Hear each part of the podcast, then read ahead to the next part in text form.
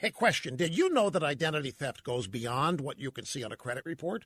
Yeah, identity thieves can open new accounts. They can rent or buy properties. They can drain your 401k and even file fake tax returns all in your name.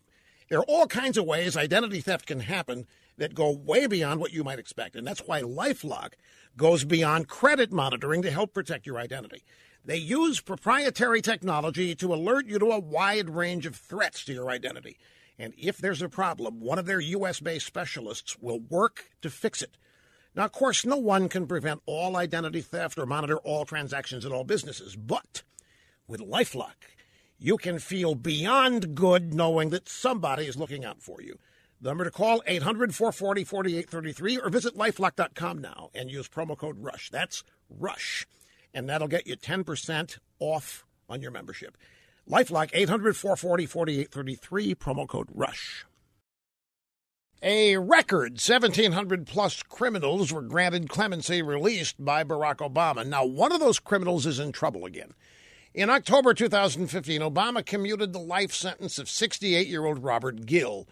Now, he'd been convicted of cocaine and heroin distribution in 1990. Obama claimed that he was a nonviolent offender who deserved to be set free. For a while, things looked up for Gill. He got a job as a paralegal at a criminal defense firm.